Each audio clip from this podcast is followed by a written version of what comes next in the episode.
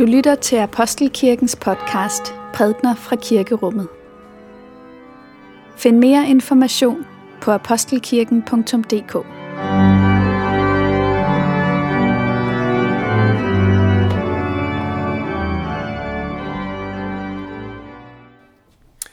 Det er i dag første søndag efter Trinitatis. Temaet for dagens gudstjeneste er Slutter til ro. Vi skal høre evangelieteksten fra Lukas evangeliet kapitel 12, vers 13-21. En i skaren sagde til Jesus, Mester, sig til min bror, at han skal skifte arven med mig. Men han svarede, Menneske, hvem har sat mig til at dømme eller skifte mellem jer? Og han sagde til dem, Se jer for at være på vagt over for al griskhed, for et menneskes liv afhænger ikke af, hvad det ejer, selvom det er overflod. Og han fortalte dem en lignelse. Der var en rig mand, som havde der var en rig mand, hvis mark havde givet godt. Han tænkte ved sig selv, hvad skal jeg gøre, for jeg har ikke plads til min høst. Så sagde han, sådan vil jeg gøre. Jeg vil rive mine lader ned og bygge nogen, som er større, og der vil jeg samle alt mit korn og alt mit gods. Og jeg vil sige til mig selv, så min ven, du har meget gods liggende nok til mange år. Slå dig til ro, spis, drik og vær glad. Men Gud sagde til ham, din tåbe, i nat kræves dit liv af dig. Hvem skal så have, så have alt det, du har samlet? Sådan går det den, der samler sig skatte, men ikke er rig hos Gud. Må min munds ord og vores hjerters tanker være dig til behag, Gud. Amen. Bunden i dagens lignelse befinder sig i en overgangssituation. Bag ved ham ligger nogle år, hvor han har arbejdet, og foran ham ligger nogle år, hvor han har tænkt sig at slå sig til ro og være glad, at hvile. Altså en overgang fra at yde til at nyde. Den slags overgang er menneskelivet fuldt af. I en forstand så er det en overgang, som mange af os dagligt er ude i, når man kommer hjem fra arbejde og skal have noget mad at spise, øh, finder avisen frem, måske en god bog, tænder for fjernsynet, ser en film, ja, så er man ude i den her overgang fra en periode, hvor man har skulle yde, til en periode, hvor man skal nyde. Og øh, det tilfarende sker jo, som i, i lignelsen her, når man har været øh, aktiv i en række år og, og, og, og når den alder, hvor man skal til at trække sig tilbage. De her overgange, de kan være ret komplicerede. Og de kan særligt være komplicerede i vores samfund. Et samfund, som er præget af konkurrence og præstationskultur, fordi at vi investerer så meget af vores identitet i det værv, vi har, det job, vi har, den rolle, vi spiller i samfundets større sammenhæng. Og det betyder, at der med tilbagetrækningen følger et tab af, en følelse af tab af øh, værdi og identitet. Lad os nu se på, øh, hvordan øh, bunden i dagens tekst håndterer den overgang. Øhm, inden vi bliver enige om, at han er en tåbe, sådan som Linesen jo siger, så øh, lad os giv ham lov til at komme til ord, og, og lad os se, hvad han faktisk øh, gør rigtigt. Der er nemlig to ting, som faktisk lykkes godt for den her mand i den her overgangssituation. Og det ene, det er selve det at tage skridtet og vil trække sig tilbage. Altså, han, han, han formår faktisk at sætte en streg i sandet og sige, nu har jeg nået nok. Han har ikke det her blik over til naboens øh, marker og lader, som er endnu større end hans, men han siger, jeg har høstet, hvad jeg skulle høste. Jeg behøver ikke blive ved med at øh, arbejde for at øh, øh, producere endnu mere eller tjene endnu mere. Nok er nok. Jeg trækker mig tilbage nu. Det er den første ting, han formår. Øh, så dermed at stille sin, øh, sine, sine ambitioner øh, for sit eget liv øh, øh, til ro. Men den anden ting, han formår, er mindst lige så vigtigt, det er, at han desynligheden formår at undslippe det, som psykologerne kalder den hedoniske trædemølle. Med det her udtryk, den hedoniske trædemølle, hentydes til det forhold, at øh, vil komme ind i en, øh, en livssituation, hvor man hele tiden jagter nydelsen. Altså, nu er man fri fra arbejde, nu skal man virkelig nyde livet. Så skal der rejses, så skal selskabslivet øh, blomstre, så skal man øh, til de store koncerter og, og, og, og så videre. Og det, som sker i den proces, det er jo i virkeligheden, at det ene imperativ afløser det andet. Altså før hed det nyd, nej undskyld, før hed det yd, og nu hedder det nyd. Men i virkeligheden så ligger det det samme krav om præstation. Et krav om at øh, gøre bestemte erfaringer, for at ens tilbagetrækning øh, giver mening. Man skal jo helst få noget ud af livet, og derfor er det vigtigt, at man kan sige, at man, øh, man, man virkelig øh, nyder tilværelsen. Om et øjeblik er det sommerferie, og en af de øh, bemærkninger, som man øh, øh, risikerer at få og give øh, til folk, der skal på ferie, det er, at man siger, når de tager afsted, husk nu at nyde det. Hvad, hvad ligger det det? Husk at nyde det.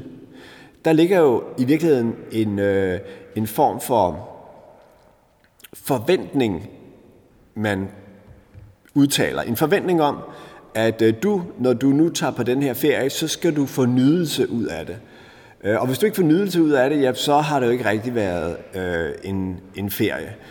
Øh, men, men hele det her krav om at nyde, det kan i virkeligheden føre ind i en, øh, en trædemølle, hvor man hele tiden søger nyt, der kan tilfredsstille ens øh, behov for at øh, altså oplevelsesintensitet, eller øh, glæde, eller, eller underholdning, eller hvad det kan være. Og det er det, der ligger i den hedoniske trædemølle. Altså tanken om, at man i virkeligheden er fanget på samme måde som et hamster, der løber rundt i sit hjul, og tror, at det er så hurtigt og kommer så vidt, men i virkeligheden er i, befinder sig i en ond cirkel. Den mølle undslipper bunden i dagens tekst. Han siger, spis, drik og vær glad. Det er rimelig elementære øh, menneskelige aktiviteter. Han taler hverken om rejser eller store fester.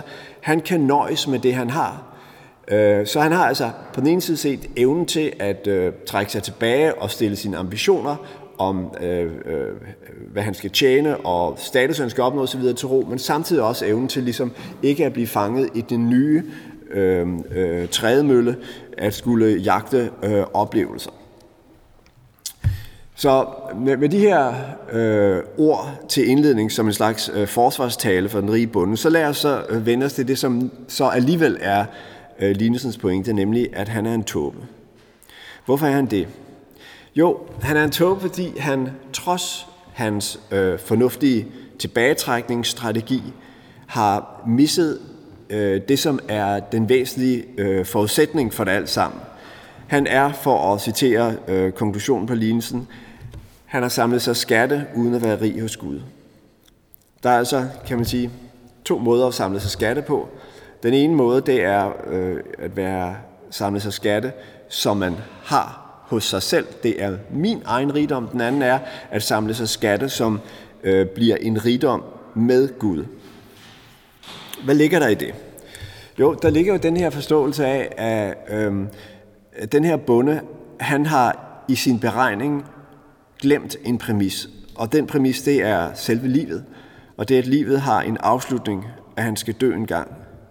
Måske har han faktisk kalkuleret med døden, men på sådan en mere gennemsnitlig måde. Altså, man kan vel regne med at blive 80 år gammel, og så har jeg så mange år tilbage, og det svarer til den kapital, som jeg her har ophobet i min lade osv.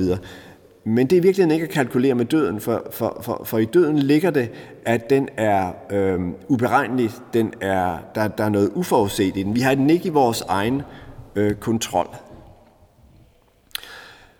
Så at samle sig skatte uden Gud, vil i virkeligheden sige, at leve på en sådan måde, at man tænker, jeg ved ikke, hvor lang tid igen, nu må jeg få mest muligt ud af det.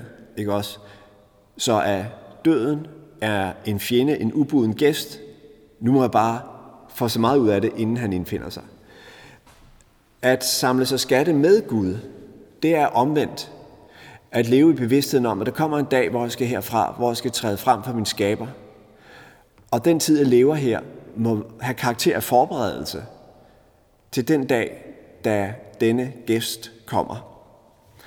Man kan sammenligne den her øh, rigmand med, eller bonde, med øhm, en, en mand, som er landflygtig. Altså, han har bevæget sig et langt stykke vej igennem vanskeligt, uvejsomt, farligt område og er nu kommet til havnebyen, hvorfra skibet afgår til det land, som er hans øh, destination. Men skibet afgår ikke nu. Han befinder sig altså på havneby, i havnebyen, øh, og, og, og skal vente på, at skibet kommer og, øh, og melder, at nu er det tid til afgang. Hvad bruger han så den tid på? Han begynder at bygge et hus. Men det er jo tåbeligt, fordi han er her jo kun en stund, og han er her kun med tanke på at øh, være i transist øh, og øh, træde ud i skibet og, og, og, og, og gå på den store rejse. Det er præcis det samme, som sker i den rige bundes liv. Han bygger en tilværelse op, som, er, øh, som hviler på den her fortrængning af døden, øh, og en forestilling om, at nu er det bare om at få mest muligt ud af det, inden øh, den kommer. Og dermed bliver han fanget i øh, et bedrag. Nå, hvad skulle den rige bonde så have gjort? Hvad vil være den rette indstilling? Øh, hvad er vores rette indstilling, når vi står over for øh, de store eller små overgange i vores øh, liv? Og der har jeg i min læsning af teksten Øh, fæste mig særligt ved det her udtryk, slutter til ro. Det er det, han siger til sig selv. Altså, han maner sig selv til at slå sig til ro. Ligesom om, at han, der er noget i ham, der er svært ved helt at falde til ro. Og nu siger han, nu skal du slå dig til ro. Det er det, som er så svært. Det er det, som i en forstand er, er, er, er meget baggrunden for, at stress er blevet sådan en folkesygdom i dag. Det er, at vi har så svært ved at slå os til ro med det, vi har. Og have nok i det, at være Øh, øh, tilfredse og ligesom unddrager os det her krav om hele tiden at skulle øh, præstere. Det ord, som er brugt i den græske tekst, og som altså er oversat, slår sig ro på dansk, det oversættes andre steder i det nye testamente med at, at hvile eller at finde hvile. For eksempel i Jesu ord i Matteus evangeliet 11, 28. Kom til mig, alle I som slider jer trætte og bærer tunge byrder, og jeg vil give jer hvile. Altså, det ord for at give hvile, det er altså det, der er oversat at slå sig til ro øh, i, øh, i, i, i dagens lignelse. Her fornemmer vi altså to forskellige øh, tilgange til, øh, til, til, til hvilen. Den ene er, og det er den rige bundes, det er, du skal hvile på dit værk. Nu har jeg samlet alle de her ting. Jeg har opnået de her mål. Jeg har vundet den her status, øh, og jeg har de her statusmarkører i mit liv. Eller jeg har samlet det her materielle gods, jeg har de her penge stående på min bankkonto. Alt sammen noget, som giver mig en vis følelse af at kunne hvile. Fordi jeg har noget at hvile på. Jeg har udrettet noget. Og så lægger man sig til hvile på sit værk. Men at være rig i Gud er noget andet. Det er øh, blandt andet det, som Jesus beskriver i den tekst, vi læste før, hvor han taler til dem, der øh, slider sig trætte og bærer på tunge byrder. Hvad er det, de slider med? Jamen det kan jo for eksempel være det, øh, at, øh, at, at være god nok, at leve op til sine egne forventninger, til omgivelsernes forventninger. Øh, det kan være øh, den dårlige samvittighed, bevidstheden om at have svigtet andre mennesker. Og så siger han, i skal ikke tage jer sammen og bære jeres byrde. I skal give den til mig. Og så vil jeg give jer hvile så vil jeg give jer at kunne slå jer til ro. Det er at hvile fra sit værk i Gud. Så her har vi altså øh, de to forskellige veje. Øh, bundens vej, som siger, øh, øh, du har nået, hvad du skulle, øh, hvil på dit værk, og så troens vej, der siger, nej, det jeg gjorde var ikke nok. Der er ikke nok til, at jeg kan stede min sjæl til hvile i mit eget værk. Jeg har brug for en, en anden grundlag at hvile på, og det grundlag, det er Kristus, det er Guds kærlighed, som den viser sig i Jesu Kristi liv og død og opstandelse. Et af de skønneste billeder, eller eksempler, vi har på det i det nye testamente, synes jeg, det er apostlen Paulus, som i Filipperbrevet fortæller om den, øh, Det skift, der var i hans liv, da han kom til tro på Kristus. Før, sagde han, så regnede han på sine fordele, og så opregnede han alle de fordele, han havde. Altså, han var jøde, han var Benjamin stamme, han var lovtro fra især uangribelig over for alle lovretfærdighedskrav osv. Han opregner alt det, han havde, og det, han kunne, det, der gav ham øh, status, og som var hans værk. Og så siger han, det værk har jeg forsøgt at hvile på. Jeg har forsøgt at sige til mig selv, det er godt nok, du er god nok. Læg dig til hvile i selvtilfredshed over, hvad du har udrettet. Men så mødte jeg Kristus. Og så blev jeg klar over, at det grundlag, som jeg havde hvile på i mig selv, det rækker ikke. Det er ikke godt nok. Jeg var ikke så godt et menneske, som jeg troede. Øh, og, øh, og, og det, jeg havde produceret, var ikke af en sådan art, at det kunne modstå øh, døden eller øh, tåle evigheden. Så øh, jeg måtte flytte mig, og fra, jeg måtte give slip på alt det, som jeg engang regnede for fordele, og i stedet for gribe ud efter Kristus. Og sige, øh, er der en kærlighed, der tager mig som jeg er, og som elsker en synder, øh, så er det den, jeg skal bygge mit, mit liv på, snarere end på min egen øh, godhed og, og mit eget værk. Det er det, som Paulus beskriver i Filipperbrevet. Og det er præcis øh, der, hvor det gik galt for den rige bonde i dagens tekst, at han ikke fik taget det skridt. Jeg hørte for nylig om en, øh, en, en amerikansk præst ved et, et universitet i USA, som på et tidspunkt øh, fik en henvendelse fra to øh, kvindelige studerende. De havde været igennem en, en, en form for fornyelse, øh, opvækkelse, øh, og havde besluttet sig for, at øh, nu ville de rejse til Afrika og virke. Nå, så går de hjem til deres forældre, og deres forældre siger til dem, piger, tag nu først jeres uddannelse færdig, så I har noget at falde tilbage på. Og øh, så går de så tilbage til præsten, som jeg forstod det, og, og, og, og siger præsten, hvad skal vi gøre? Og så siger præsten sådan, nogenlunde sådan her. Prøv at høre. I befinder jer på overfladen af en kugle, som bevæger sig rundt i et kolossalt stort univers. I skal tage nogle skridt på den her overflade. I skal være her en ganske kort stund. Og så er der en faldlem, som vil åbne sig under jer, og I vil synke ned i glemsel og være borte.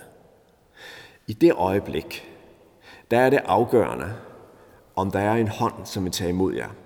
Om vi har lært ham at kende, som kan byde jer velkommen i sit rige, når faldlemmen åbner sig, og I skal forsvinde ned i mørket og intetheden.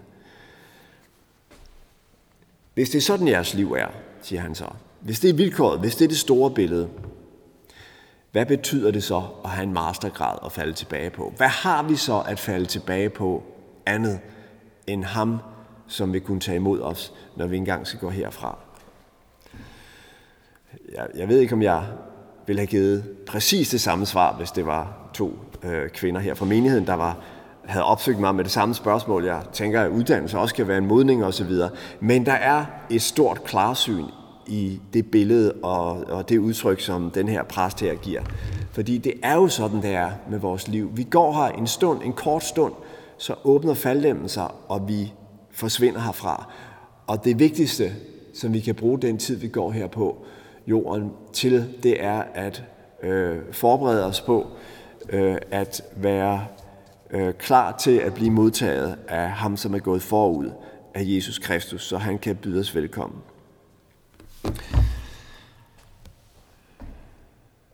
Vi skal, jo, og så en, en ting mere.